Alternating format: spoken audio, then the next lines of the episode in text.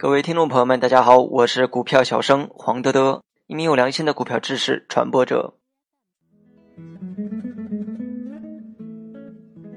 今天我们主要讲的内容是黄金坑选股法。黄金坑是指股市技术上面有一种走势叫黄金坑，有人把它叫做炸弹坑，就是个股经过较长时间的横盘筑底，主力在确定拉升行情之前，借助大盘回调或市场其他利空因素进行一次快速的下跌。引发在横盘等待的跟风者下马，最后一次将不坚定的筹码洗出去，以减少自己的拉升阻力，然后反手做多，脱离成本区，股价便迅速的拔地而起，一波行情随之展开。在 K 线图上，经过下跌再拉升之后，就形成了一个圆弧状的图形，叫黄金坑。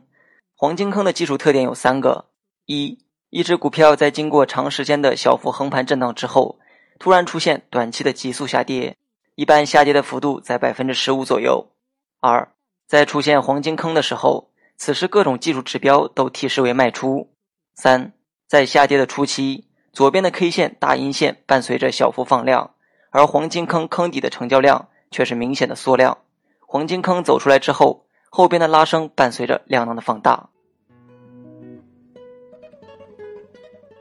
黄金坑这样的形态是一个震仓洗盘的行为。坑底的成交量对应的是地量，等它再次拉起的时候，主力会迅速大阳线拉升，同时伴随着量能的放大。脱离底部的时候之所以快速，是为了减少太多的散户抢到筹码，而且主力会立马修复各种指标。再来讲一下黄金坑的操作策略，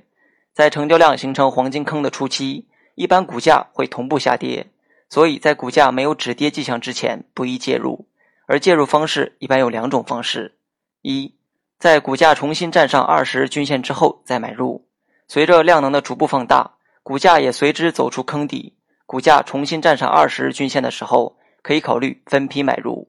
二，在股价走出黄金坑后，在五日均线逢低买入。黄金坑出现之后，对应的一般都是主升的行情，一般不会有回踩的可能，所以在走出黄金坑之后，可以在五日线附近择机买入。好了，本期节目就到这里。详细内容你也可以在节目下方查看文字稿件。